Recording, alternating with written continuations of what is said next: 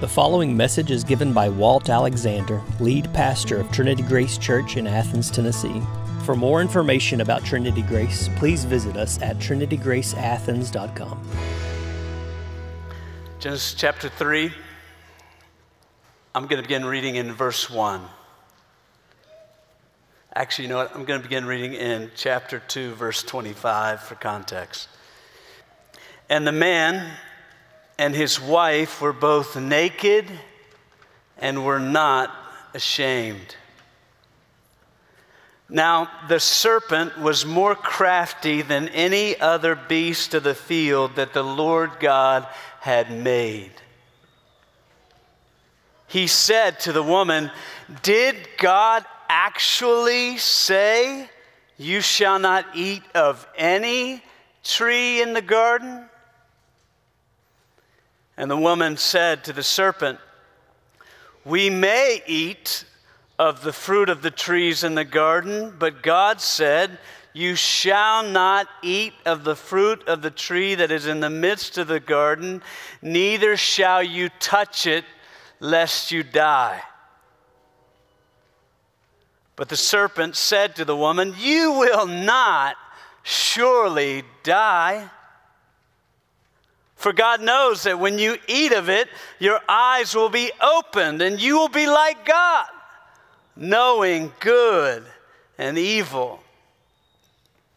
So when the woman saw that the tree was good for food, and it was a delight to the eyes, and that the tree was to be desired to make one wise, she took of its fruit and ate. She also gave some to her husband who was with her, and he ate. Then the eyes of both were opened, and they, were, they knew that they were naked, and they sewed fig leaves together and made themselves loincloths. May God bless the preaching and the hearing of his word. In 1989, Pete Rose, formerly one of the most dominant baseball players and current coach of the Cincinnati Reds, was banned from baseball for gambling. Two years later, the, uh, the Baseball Hall of Fame voted to officially ban him from ever being accepted. Rose was accused of gambling on games in which he played and coached for over his 26 year career. Rose, after these bans, repeatedly denied the accusations, claiming that he did not gamble on games in which he participated. However, 14 years later, Rose released his autobiography entitled, My Prison Without Bars. And for the first time, he admitted to gambling while playing and managing the Reds. He finally confessed on the front page of the Sports Illustrated. He said, There hasn't been a day in my life where I didn't regret making those bets. I wish I could take it all back, but I can't. What's done is done. I'm sure that I'm supposed to act all sorry or sad or guilty now but I've accepted I've done something wrong. But you see, I'm not built that way. Let's leave it like this I'm sorry it happened. I'm sorry for all the people, fans, and family that it hurt. Let's move on. Now, while it is good that Rose confessed, his confession falls short of reckoning with the seriousness of what he did. He just says, I'm sorry. I'm sure I'm supposed to act all sad. I'm just sorry it happened. Almost like it took over him and he couldn't do anything about it he falls short of reckoning with and acknowledging the seriousness of what he did. And this morning we come to a passage urging us to recognize, uh, reckon with the seriousness of what we've done. To reckon with the seriousness of sin. One of the main purposes of the past several chapters is to set up this chapter.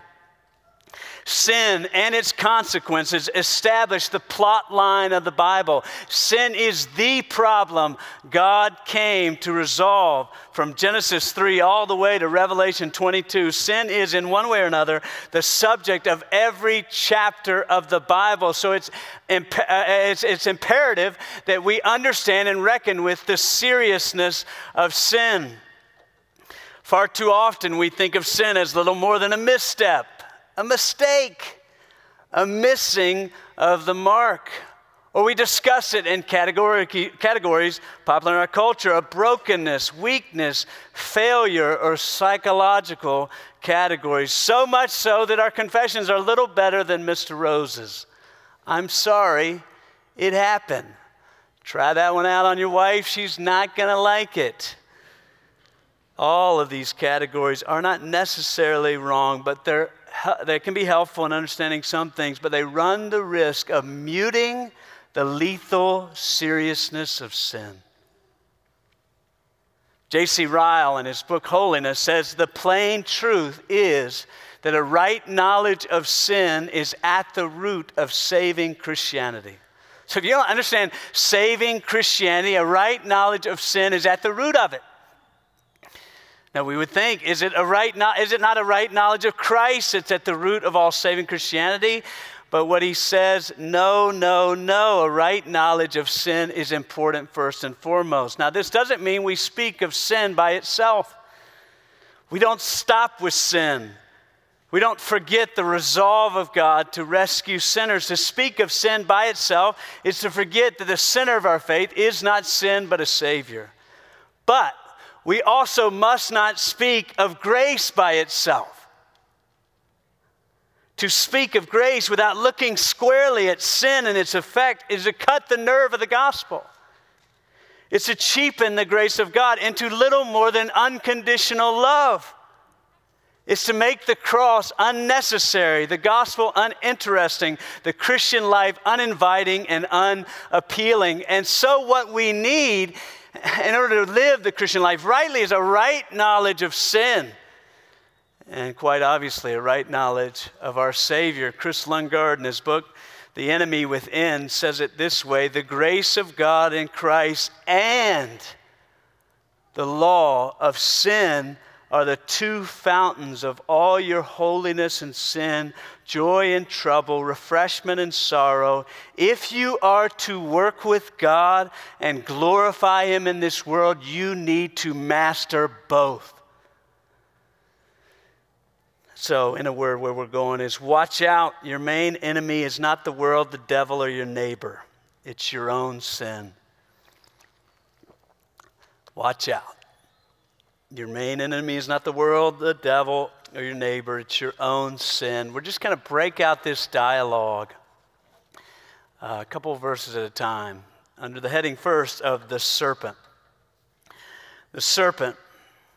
Genesis 3 begins by introducing another creature that the Lord God has made. The serpent. Now, the serpent was more crafty than any other beast of the field that the Lord God had made. Similar to all the other creatures under heaven, the serpent, the snake, is a creature made by God, absolutely dependent upon God. The serpent, though, is crafty more crafty than any other beast. Now, we think crafty kind of has these negative connotations. It doesn't necessarily mean negative connotation. It's, it's crafty because the serpent is a beast of the field. That's a way of saying the serpent is a wild animal, an unbroken animal that roams the earth. And so these wild animals are crafty because they must fend for themselves and fight for their food. They have to watch out for predators lest they become prey. These wild animals are a threat to mankind as they still are today. And this serpent is more crafty than all the others. While craftiness does not immediately have negative connotations, the overall heading of this leaves an ominous feel already. Now, this verse doesn't tell us the serpent's name. But the New Testament in Romans 12 and 20, I mean, Revelation 12 and 20 and other places identifies him as the devil. He is the Satan, the ringleader of all the demons, the source of spiritual warfare. He is the adversary of God and humanity. We know from the Gospels that he was a heavenly creature. We know he's a creature, but a heavenly creature cast out of heaven. That's what our Lord tells us. He's a spirit, and in this, in this scene takes control of a snake. Now, a number of questions might immediately come to mind, like how did he become the devil? How did he fall from light? How did, how did he turn evil? And if everything were good up to this point in the scripture, where did evil come from? Well, these verses do not answer our questions. They do not focus on evil invading our world, they focus on the evil one tempting those in the world. And for that reason, the focus of these verses is on the devil's words, not his origin, not his background, not his identity, but his words. The passage continues. Listen, look down there. He says, he says to the woman, Did God actually say, You shall not eat of any tree in the garden? Now, we know from several weeks ago, God said, You may not eat of only one tree, tree of the knowledge of good and evil. But the devil begins his conversation by a slight exaggeration of God's word. Did God say, You may not eat of any tree? You know, immediately we often think of spiritual warfare as the devil alluring us, enticing us to wickedness. But though one of the consistent tactics of the, de- tactics of the devil throughout Scripture is twisting God's word. That's what we see here. That's what we see in the tempt- temptation of Jesus Christ. The devil disguises himself as an angel of light and disguises himself by twisting God's word. His temptations often are less like Las Vegas and more like, did God really say He works all things for good? What about this? So the devil begins with a small exaggeration, carefully leading the woman into conversation and into temptation. The exaggeration, did God really say, you may not eat of any tree, is meant to undermine God's goodness. It's striking to me that the devil does not begin by questioning the justice of God, which is where we often begin in apologetics. He doesn't begin by questioning the holiness of God or the problem of evil. The devil does not even begin his temptation by laying out the joys of sinful pleasure. The devil begins by calling God little more than a big party pooper. Devil begins by sowing the thought that God might not be as good as you think he is. The woman responds. She says to the serpent, We may eat of the trees in the garden. But God said, You shall not eat of the fruit of the tree that is in the midst of the garden, neither shall you touch it, lest you die. She begins fa- fairly well. She corrects him. He said, Did God say you may not eat of any tree? She says, We may eat of the trees of the garden, but she quickly stumbles. In at least two ways, she minimizes what God has provided. The word of the Lord is responsible for everything she sees the day and night, the moon and stars, the rainbows and flowers, marriage and companions, and so much more. And if you look back, look at verse uh, 2 16. God said, You may surely eat of every tree of the garden. But in the temptation with the devil, she just says we may eat of the tree, fruit of the trees in the garden. She's beginning to agree with the devil that God is not really as good as she once thought. She minimizes what God has provided and she adds to what God has prohibited. Look down there. You shall not eat of the fruit of the tree that is in the midst of the garden, neither shall you touch it, lest you die. She magnifies God's strictness. She makes him appear harsh and cruel. All you have to do is reach out your hand and touch the tree, and zap, you're gone. One little slip, and it's over. We do the same thing. A father says to his daughter, You and Katie are being too loud. It's time for her to go home. The daughter runs to her mother and says, Dad said I can't have Katie over ever again. If you're a parent, you know at that moment. Boss says to employee, You have been late a number of times lately. I think it's something you should really give attention to. Employee says, You know what that lame just said in his office to me? If I'm late again, I'm fired. I'm history. We naturally, sons and daughters of Eve, naturally magnify strictness. But the combination of these two things is dangerous. She minimizes what God has provided, making him appear stingy. She exaggerates what God has prohibited, making him appear petty and harsh. In Charles Dickens' famous book, Oliver Twist, an orphan boy named Oliver runs away and is taken into a household of boys by a pickpocket and trained to steal. In this little training school, they don't eat well. Child as he was, he's desperate with hunger and very miserable. One night, after being fed a small amount of soup, he rose, this is Dickens, he said he rose from the table and advancing to the master, basin and spoon in hand, said, somewhat alarmed at his own boldness, Please, sir, I want some more. The master was a fat, healthy man, but he turned very pale. He was astonished. What? Please, sir, I want some more. The master aimed a blow at Oliver's head with the ladle and shrieked aloud. Everyone in the scene is shocked. Everyone is angry, and the fat man calls for Oliver Twist to be hung.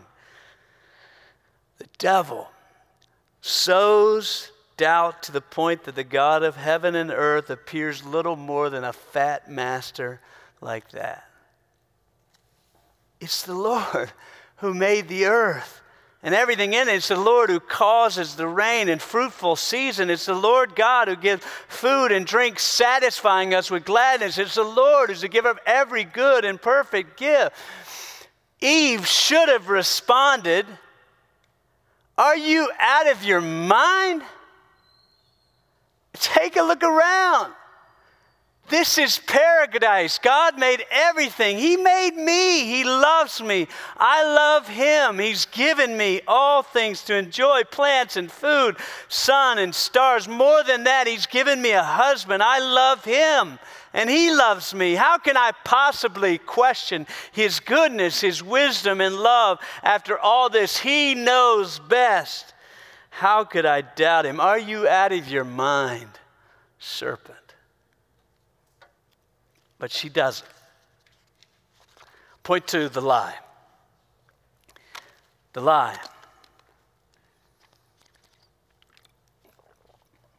The serpent continues to tempt the woman and tells the lie. Look in verse 4. Serpent said to the woman, You will not surely die. Literally, it says, No, you will surely die. No way. The development of this conversation is clear. First, the devil gets the woman to doubt the word, then, the devil explicitly contradicts the word. The devil says, Nothing bad's going to happen to you. You won't die. It's just a scare tactic. It's just a petty boss in the heavens trying to get you to stay in line. God is a liar. God is not to be trusted. It's now explicit. It's the devil's words against God's words. But the devil continues. Look at verse 4 For you, God knows that when you eat of it, your eyes will be open and you will be like God, knowing good and evil. He's saying God is not just a liar, God is selfish. God is self absorbed and self centered. God is only out for himself. Sure, he's given you some things to enjoy, but he's kept the really good things for himself. God's got little man syndrome, controlling everything around him. The devil is saying God's words are not to be, not to be trusted, but most importantly, God's character is not to be trusted.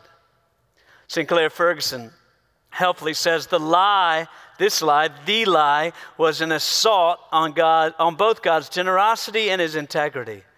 Neither his character nor his words were to be trusted. This, in fact, is the lie that sinners have believed ever since the lie of the not to be trusted because he does not love me false father. Sowing this doubt. Now, you have to imagine before this serpent comes along, doubt has never entered her heart. No uneasiness no insecurity, no anxiety, no uncertainty about whether God is good or God is kind. But from then on, it's this lie that's most destructive in our hearts. We know that God is God, yet struggle to believe God is good. We know that God loves us, yet struggle to believe God likes us and wants us to be happy. It's not cancer or death or job loss or disappointment that breaks us. It's this lie that those things are just the dropping of the shoes of a God who doesn't like us.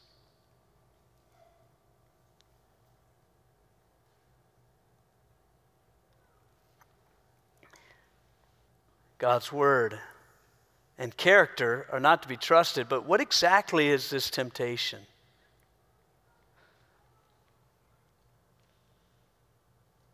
The devil, uh, devil says you, you, God, you'll be like God. You'll know good and evil. Later on, as we'll see next week,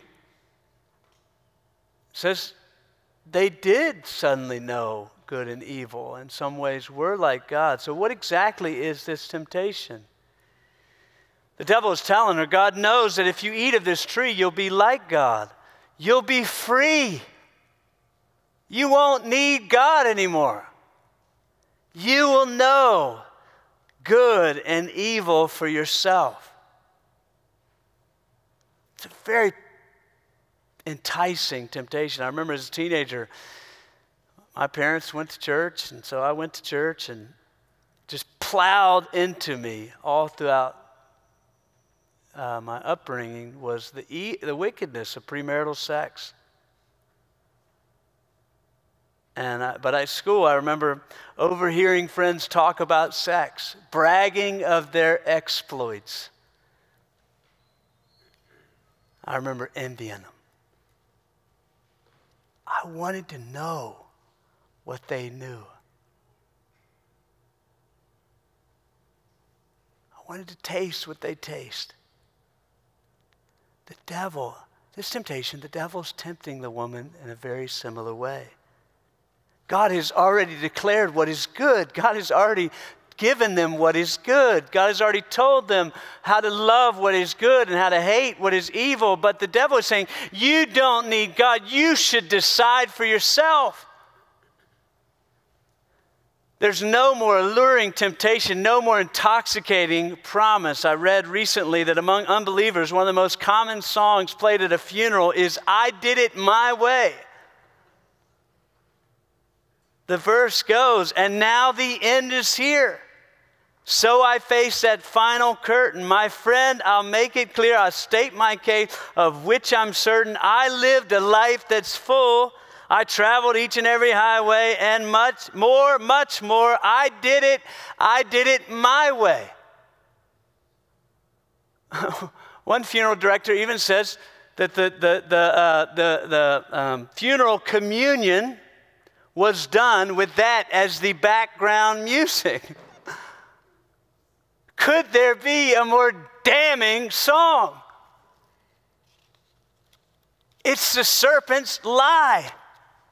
It's the alluring temptation, it's the intoxicating promise, but it's helping us to see the DNA of sin. You know, we look at this chapter like, what is this fairy tale where the whole world spins out of control because of eating of an apple? Well, it's not the eating of the apple that's the problem, it's the rejection of the rule of God. D.A. Carson helpfully says, we should not think that the serpent's temptation is nothing more than an invitation to break a rule, arbitrary or otherwise. That's what it seems arbitrary. One random tree, don't eat that. That is what a lot of people think that sin is, just breaking a rule. But what's at stake here is something deeper, bigger, sadder, uglier, and more heinous. It is a revolution. It makes me God and thus de God's God. Sin is not a misstep, mistake, or missing of the mark. It's not the brokenness, weakness, or failure that come along with being human. It's our tendency to make everything about ourselves. It's the incessant angling of every conversation to try to leave people thinking about you. If salvation is God putting Himself in place of man, sin is trying to put ourselves in place of God. Sin is the unceasing attempt to make ourselves the center of uh, the universe. And if we keep digging for the sin under the sin, under the sin, under the sin, it is this the sinful human heart that insists that it wants what it wants.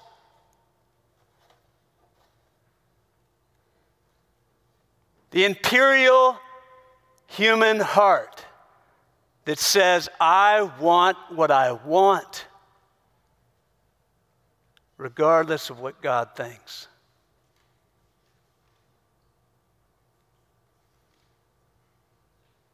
It's not a list of do's and don'ts.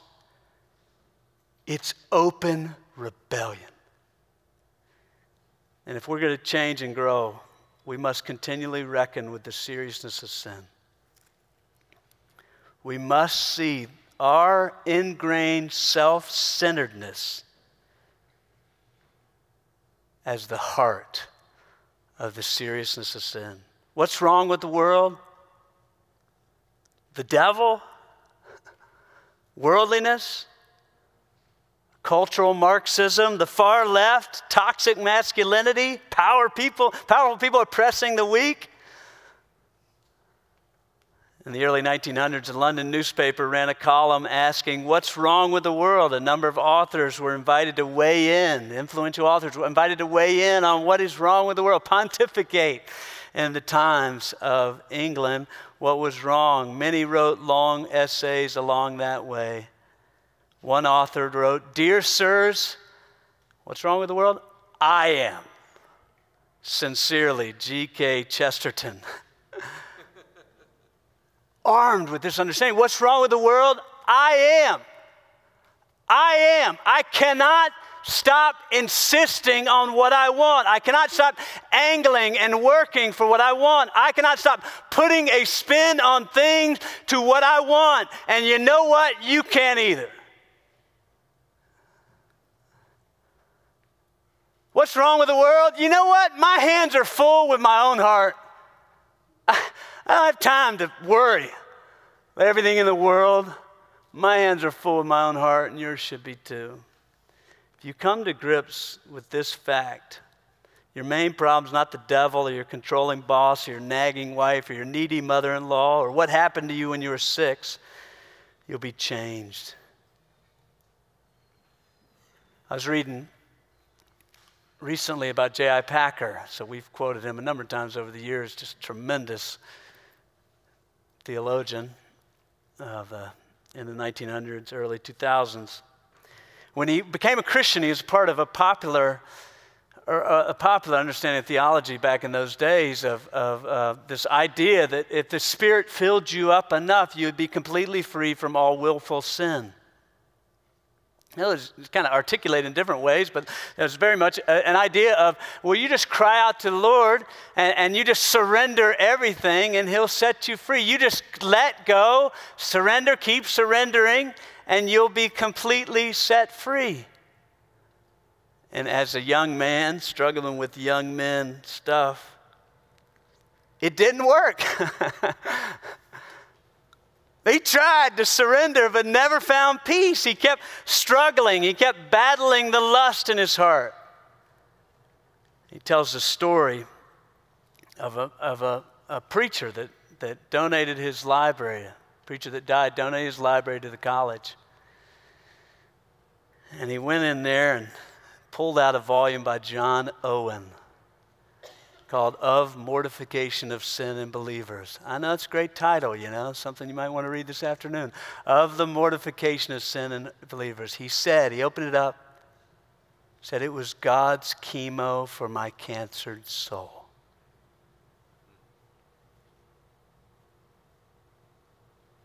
It addressed the cancer. we swim in a world of false answers. God is trying to address the cancer. There is a cancer. There is a problem. You've alerted. You found something right. There's a problem. But the labels of this world are not right. J.I. Packer, summing up those moments, he said, reaching across those three centuries from Owen to Packer, Owen showed me my inside, my heart, as no one had ever done before. Sin, he told me, is a blind, anti God. Now, this is very classic uh, Packer way to put it. Anti God, egocentric energy in the fallen human spiritual system, ever fomenting self centered and self deceiving desires, ambitions, purposes, plans, attitudes, and behavior. Is that the way you understand your heart? This anti God, egocentric energy, always fomenting, always creating, always spouting out self centered, self deceiving desires, ambitions, purposes, plans, attitudes, and behaviors. This morning, God wants to show you the inside. God wants to show you your heart. God wants to show you this ingrained self centeredness. God wants to show you it so you can master it. I mean, in many ways, the doctrine of sin is like a light. It is a light to many deep darknesses. It uncovers the root of bitterness, the root, source of all conflict, the spring of all discontentment. It, it forces you to stop looking around, it gives you an answer. Most importantly, it leads you to the solution. Point three the sin. The sin. The text continues and tells us the woman and the man's sin. Verse 6a When the woman saw that tree was good for food and it was a delight to the eyes and that the tree was desired to be make one, make one wise, she took of its fruit and ate. Suddenly, the serpent is nowhere in view. We're left alone with the woman's thoughts. The serpent has baited the hook. Suddenly, this tree is not just attractive because of, of, the potential to be free or something like that, but it's appealing to her. It's good for food. It's physically appealing to look at, you know? Uh, I mean, we, we read into this an apple. We don't know there's an apple. It never says an apple. But, uh, but you know, a delicious fruit. It's physically appealing, a delight to the eyes. I mean, it makes you salivate like watermelon in, in July. Desired to make you wise. Okay, this is what I need to shore me up, to make me wise. This is the bait. The, uh, the serpent presents the bait, but hides the hook. It goes without saying, if the devil, devil ever presents the hook, we would never take the bait. And Moses tells how sin entered the world. She took it and she ate.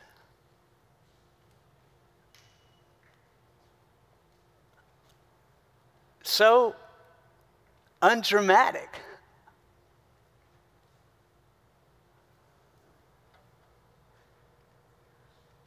Almost natural. The sin that ruined the world presented with no shock whatsoever. I wonder if we're not meant to see ourselves in this undramatic scene. That sin is so undramatic, so normal in our lives that it's almost natural. Ray Ortlund helpfully says sin is as unchosen as hunger, as comfortable as sleep, as inevitable as gravity, as lethal as poison. She took it, she ate. She gave some to her husband and ate. Now, immediately you should be thinking, wait, who's this guy? you know, where, where's he been? We don't know when he arrived or whether he was there the whole time, but it seems that he knew the conversation with the serpent was taking place and didn't do anything about it.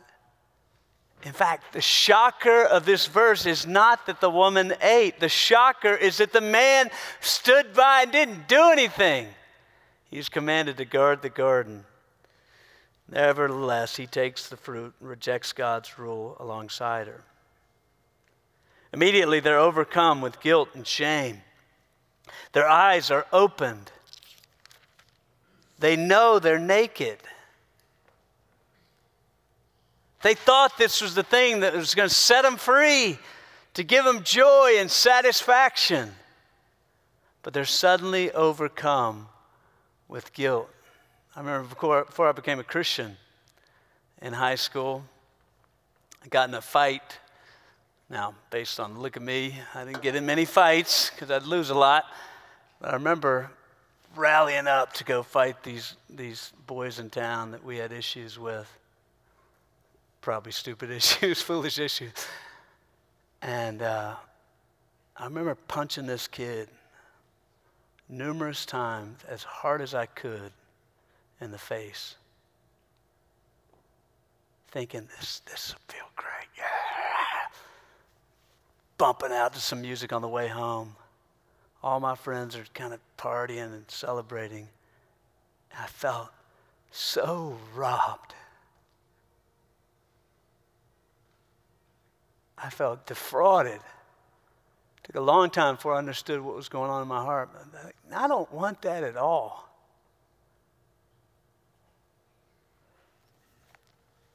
Not that I hurt the kid, but that's what's going on.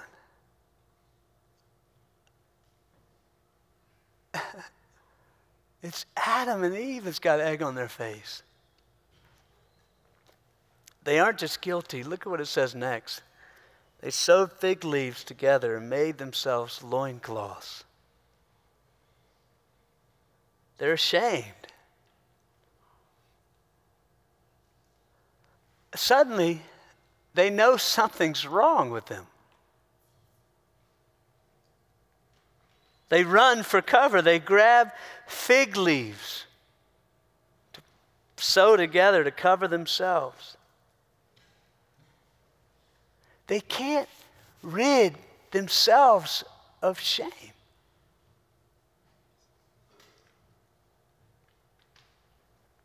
We're the same way. Try anything we can, get our, get our hands on to make us feel okay. Chase good looks, status, career, family, friendships, sex, influence, anything. But it's all sand between the fingers. It's all empty. Beloved, you have to see how far they've fallen.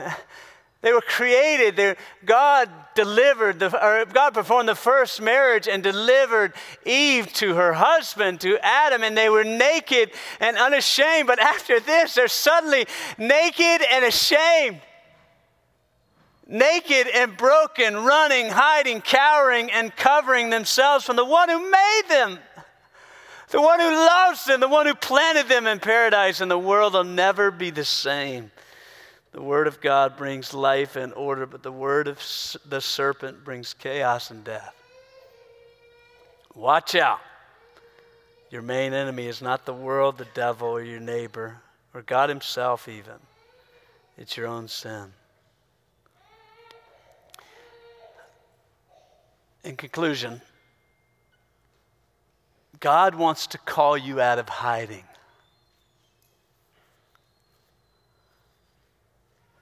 Wonderfully, firstly, God wants to call you out of hiding by showing you another tree. The story of the trees does not end with these two, but with another tree. The tree on the hill called Calvary. George Herbert, British poet, said it well Oh, all ye who pass by, behold and see.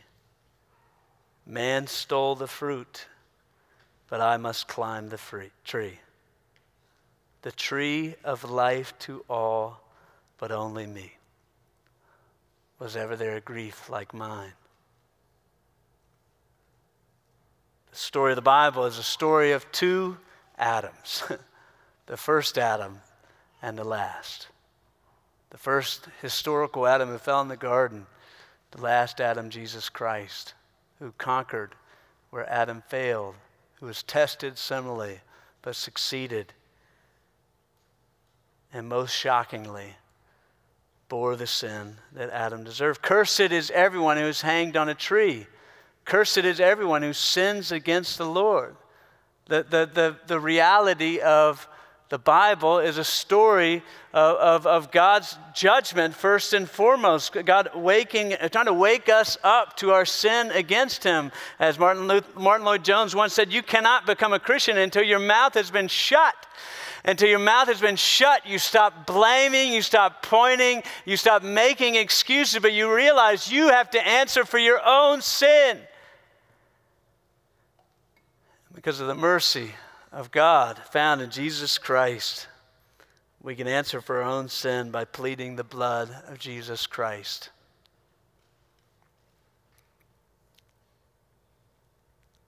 Because he was cursed, and cursed is everyone who was hanged on a tree, but he was cursed for us. God also, though, wants to call you out of hiding by delivering you from the lie we said the lie that we're most tempted to believe is that God is not to be trusted because he does not love me, false father. Sinclair Ferguson says it like this The gospel is designed to deliver us from this lie, for it reveals that behind and manifested in the coming of Christ and his death for us is the love of Father who gives us everything he has. First, his Son to die for us, and then his Spirit to live within us. The, the wonder of the gospel of the Lord Jesus Christ is not that God, God does not love you because Christ died for you. Christ died for you because God loves you. The, the generosity that was, that was minimized in the garden is magnified in the cross of Jesus Christ. When he gave the whole world and everything in it, and we rejected that to try to rule ourselves, God gave his son. And so it's meant to draw us to marvel at the heart of God. Let us pray. Father in heaven, we humble ourselves before you. God, sitting under your word, we know, and your word is living and active, sharper than any two edged sword, piercing the division of soul and spirit, joint and marrow, able discern the thoughts and intentions of the heart from afar. So we might see that no creature is hidden from his sight, but all are naked and exposed to him with whom they have to do.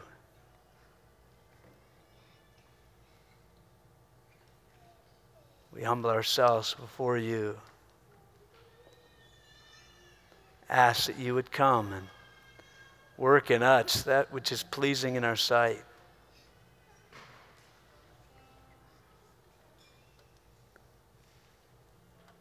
Calls us in a wonderful way to be people that no longer shift blame.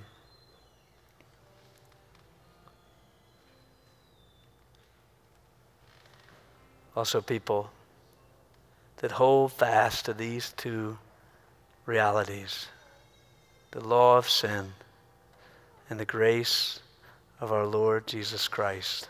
We pray for help unto that end. We thank you. In Jesus' name, amen. You've been listening to a message given by Walt Alexander, lead pastor of Trinity Grace Church in Athens, Tennessee. For more information about Trinity Grace, please visit us at trinitygraceathens.com.